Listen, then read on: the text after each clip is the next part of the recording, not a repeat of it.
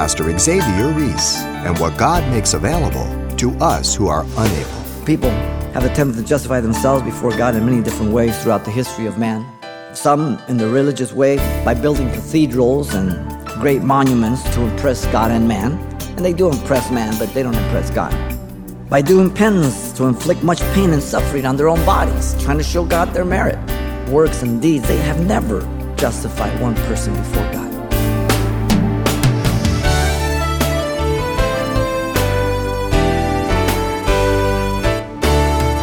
Welcome to Simple Truths, the daily half hour study of God's Word with Xavier Reese, Senior Pastor of Calvary Chapel of Pasadena, California. So far in our Simple Truth study series in the book of Romans, the Apostle Paul has explained our need for justification, that all men are sinful and guilty before God. Next, we are shown the way of justification by grace through faith, based on the redemptive work of Christ. And because justification is a free gift of God, Paul now wants us to open the gift, so to speak, as he begins to describe the benefits wrapped up in the package of justification, which is received by the believer at the moment of salvation.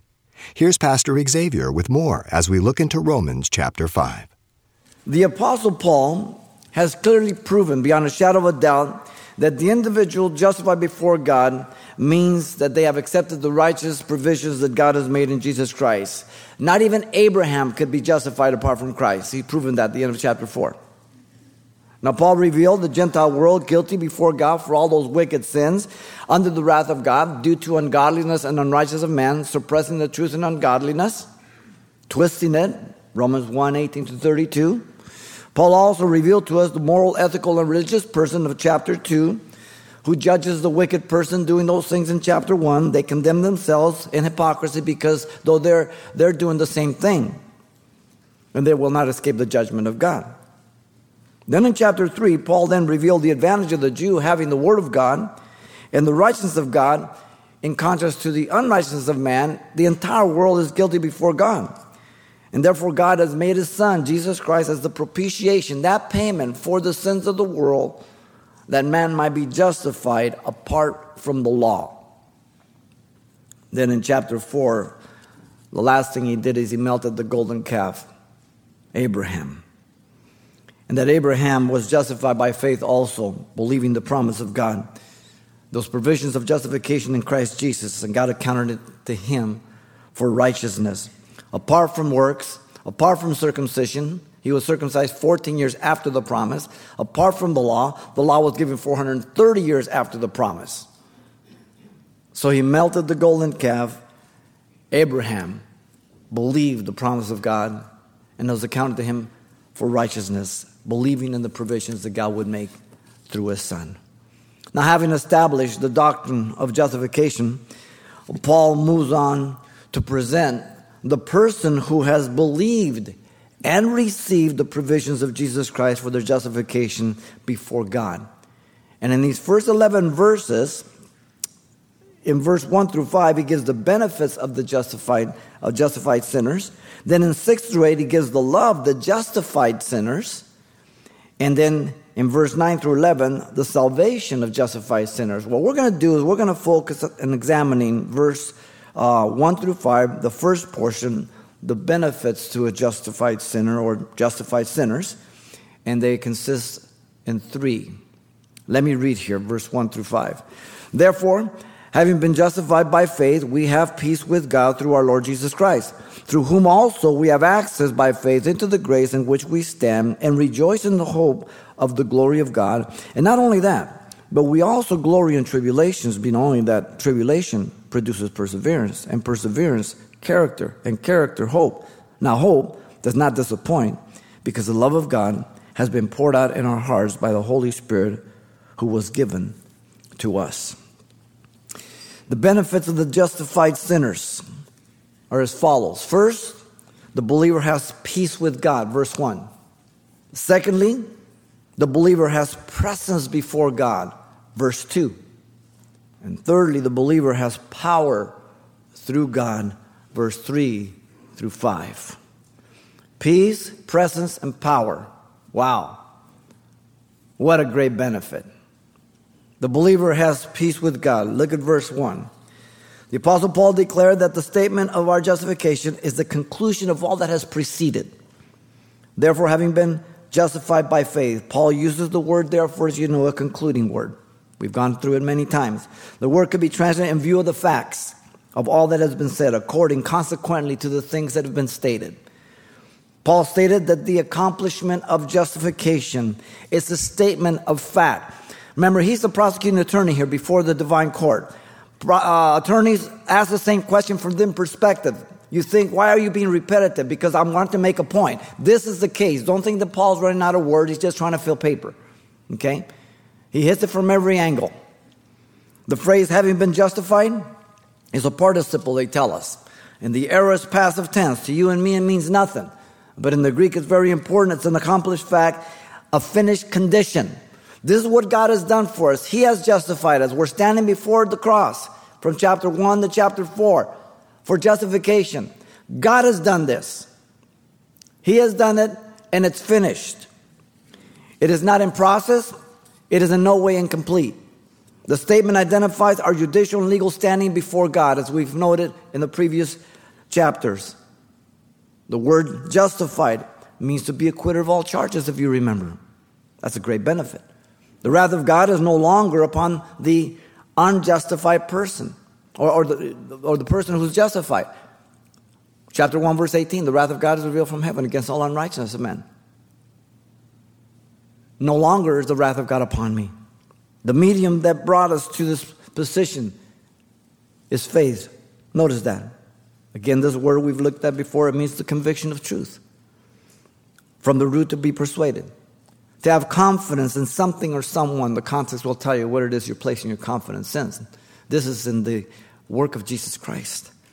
The conviction and persuasion is of certain things. Faith in God's revelation that I am a depraved person in nature. I'm a sinner, lost, guilty before God. Romans 3:19. That's what faith is, believing what God has said. Today, people want to say they're Christians, they don't believe they're sinners. What?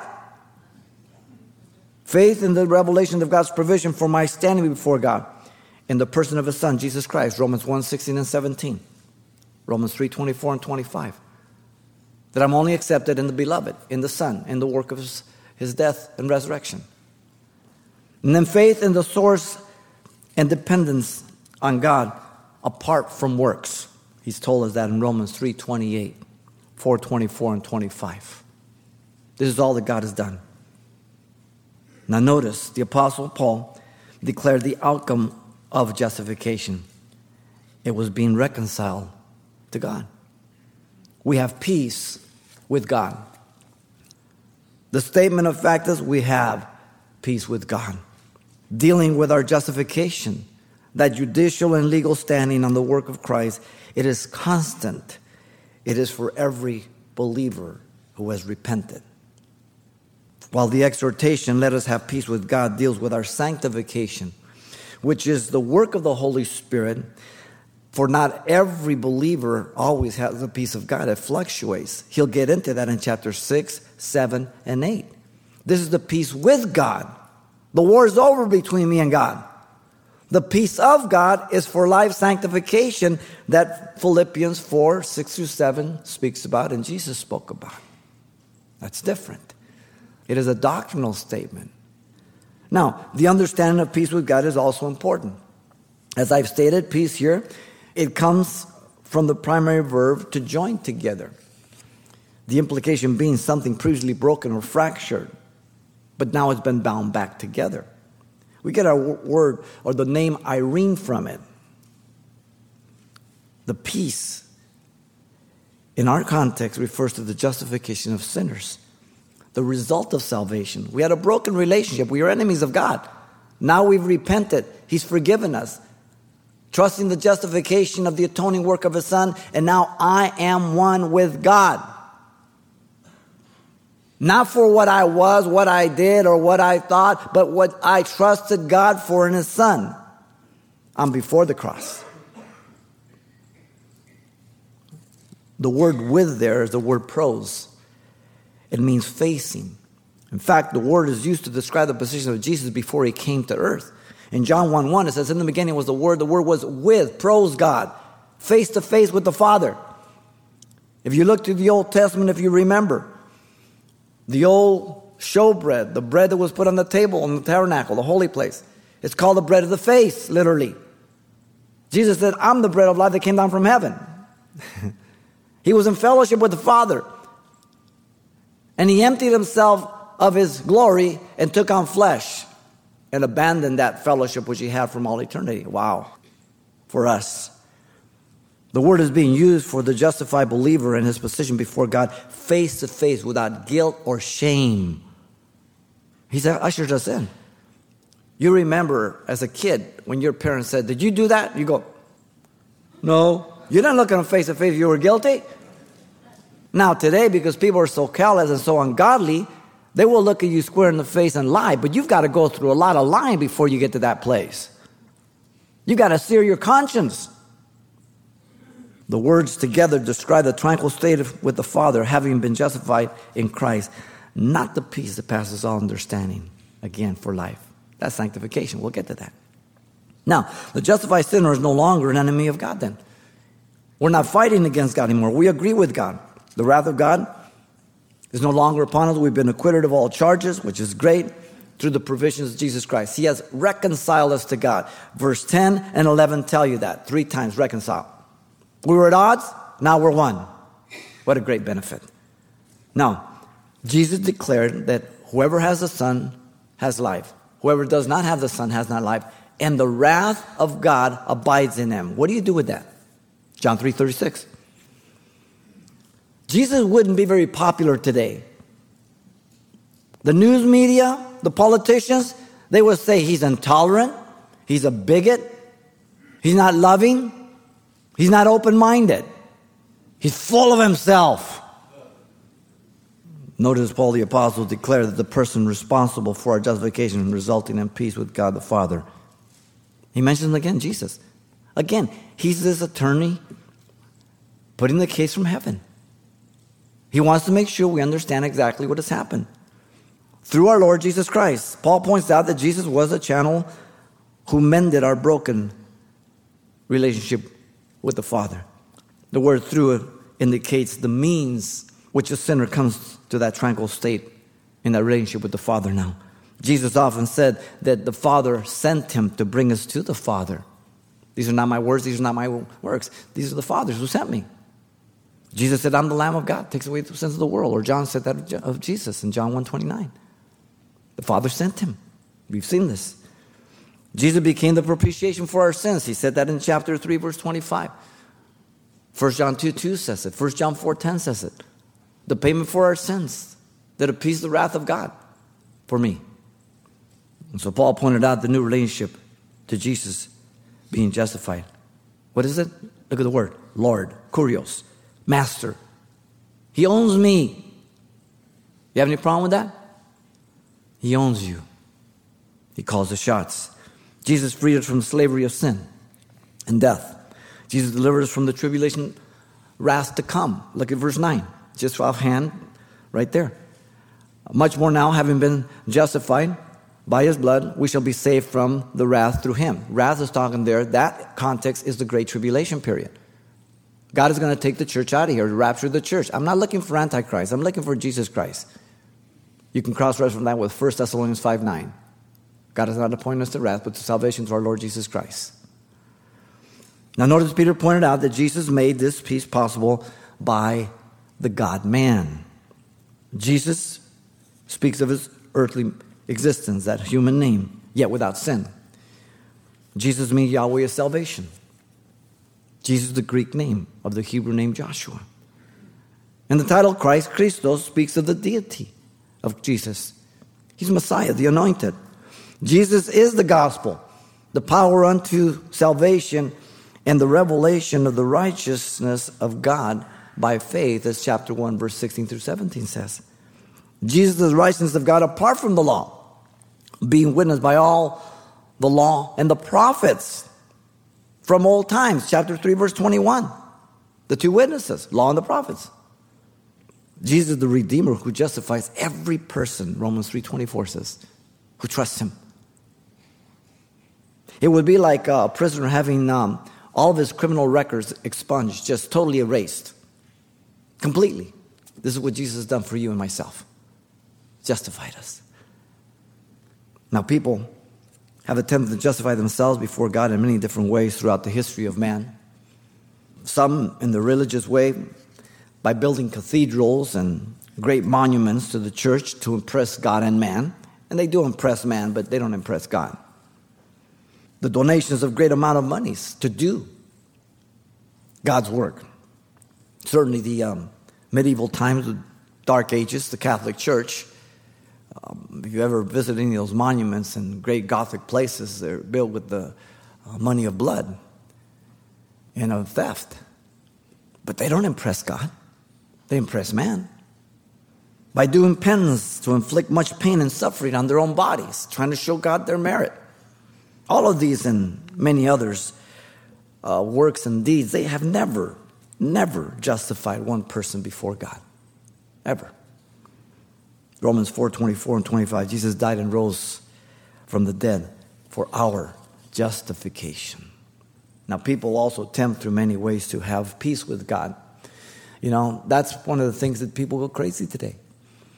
Half of our nation is on uh, illegal drugs, and the other half is on, on prescription drugs. Nobody has peace. Nobody's looking for it. Wow. Through isolation of themselves. They're going to go to the desert or a cave to find themselves. You better hope to God you never find yourself. It's a scary situation. By repetitive ritual, ceremony, meditation, the 60s brought it into the nation from all the drugs and the Eastern thought, the Beatles and everything. Still going on today under the New Age. Contemplative prayer of the Desert Fathers of Gnostics. It's tapping into demons, and the church is going for it by thinking positive and concentrating on positive energy. When do you ever read in the scriptures Jesus talking about positive energy? It's all New Age. And Christians in the church are mixing New Age thought with the Word of God. The emergent church is the primary culprit in this. Check the scriptures. But these and other means are a complete failure. Only by Jesus can a person have peace with God. That's it. Colossians 1 19 and 20 says, For it pleased the Father that in him all fullness should dwell, and by him to reconcile all things to himself, by him, whether things on earth, things in heaven, having made peace through the blood of his cross. Is that amazing? Having made peace through the blood of his cross. Very, very important. So, if you're trusting anything but the blood of Jesus Christ on the cross, then you're trusting in something false. Very important.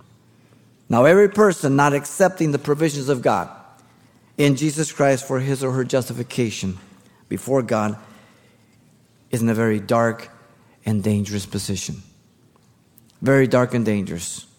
In fact, they do not know God. They have no right to God. They have hopelessness regarding eternity.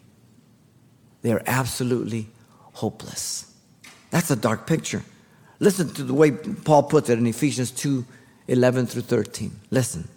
Therefore, remember that you once Gentiles in the flesh who are called uncircumcision by that which is called circumcision made in the flesh by hands, that at that time, listen carefully, you were without Christ, having been aliens from the commonwealth of Israel, strangers from the covenant of promise, having no hope, without God in the world. That is dark. But now in Christ Jesus, you who were once far off have been brought near by the blood of Christ. The blood of Christ, nothing else people who are left behind the tribulation period will be the recipients of the wrath of God, not the peace of God. John in Revelation 6 15 through 16, John tells us that the men will call upon the mountains and the rocks to fall on them as they hide from the wrath of God coming straight from the throne of God. They will know Oh, but if this happened, then, then they would repent. Listen, they know the wrath of God is coming from heaven.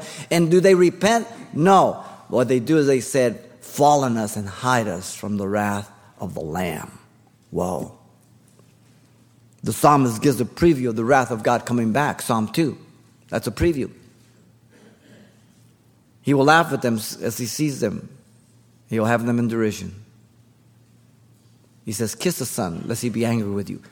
Kissing your idol means your adoration. He says, You want to kiss somebody, you kiss the Son. Chapter 19 of Revelation gives you the second coming. Psalm 2 gives you the preview. Jesus was the greatest missionary, for he left heaven to preach the gospel of peace to lost man. He took on a human body, yet without sin. He was tempted in every way as we are, without sin. He suffered ridicule, insult, mockery, and then he laid his life down to make the gospel of peace the sanctuary for sinners, the place of rest. Hebrews or Ephesians 2:17 says, "And he came and preached peace to you who were afar off and to those who were near," meaning the Jew, Jew and Gentile one Ephesians. Wow. The justified believer has peace with God. Second benefit. The believer has presence before God. Look at verse 2. The Apostle Paul declared that the personal mediator of the justified person is also Jesus. Two words, through whom Paul consistently proclaimed as to who is responsible for allowing sinners to come before the Father. The preposition there, through, once again indicates the means or the channel, as in the previous verse. The pronoun whom is reflexive, pointing back to Jesus Christ in the previous verse. And the scripture teaches that Jesus is the only one who reveals the Father. John 1:18. No one else does. He's the only way to the Father. John 14:6. Paul is saying that Jesus had two roles in bringing sinners to the Father. First, he was a sacrifice, the propitiation for our sins. He justified us. Second, he was a high priest, the go between to present us to the Father. Everything in the Old Testament spoke of Jesus. Sacrifice, the tabernacle, everything there spoke of Jesus. The high priest spoke of Jesus. The scriptures teach that Jesus is the only name by where we must be saved, Act 4.12. He is the only mediator between God and man, the man Christ Jesus, 1 Timothy 2.5. The gospel is pretty clear, it's pretty narrow. There is no toleration. There is no open mindedness with the gospel. All we have is the free will to agree with God or to disagree with God. Now, notice the Apostle Paul declared that the privilege of the justified person to be ushered into the sphere of grace is before the Father. Also, we have access by faith into His grace in which we stand. The pronoun we identify as the Christian, the believer, who, due to having peace with God, now also has access to God. What a privilege. Now, some of you guys go down the hall here. You usually knock on my door come in. My grandkids, they're to come next service. They just barge in. They have complete access. They don't care who's in there. There's relationship. You understand? Wow, you can come into the presence of God. Man. Pastor Xavier Reese, illustrating the privileges afforded the believer who's been justified by Christ. And there's much more of this study to come next time. But if you'd like to request a copy of today's message on CD in the meantime, ask for The Blessings of Justification. It's available for only $4. This CD includes the complete message as it was originally delivered, but didn't have time to include on the air. Once again, the title to ask for is The Blessings of Justification, or simply mention today's date. You can request your copy by writing Simple Truths, 2200 East Colorado Boulevard, Pasadena, California, 91107. Or to make your request by phone, call 800 926 1485. Again, that's 800 926 1485. Or the address once again is Simple Truths, 2200 East Colorado Boulevard, Pasadena, California, 91107. And thanks for mentioning the call letters of this station when you get in touch. This helps us track the effectiveness of this ministry in your area. And then join us for more Simple Truths next time with Pastor Xavier Reese.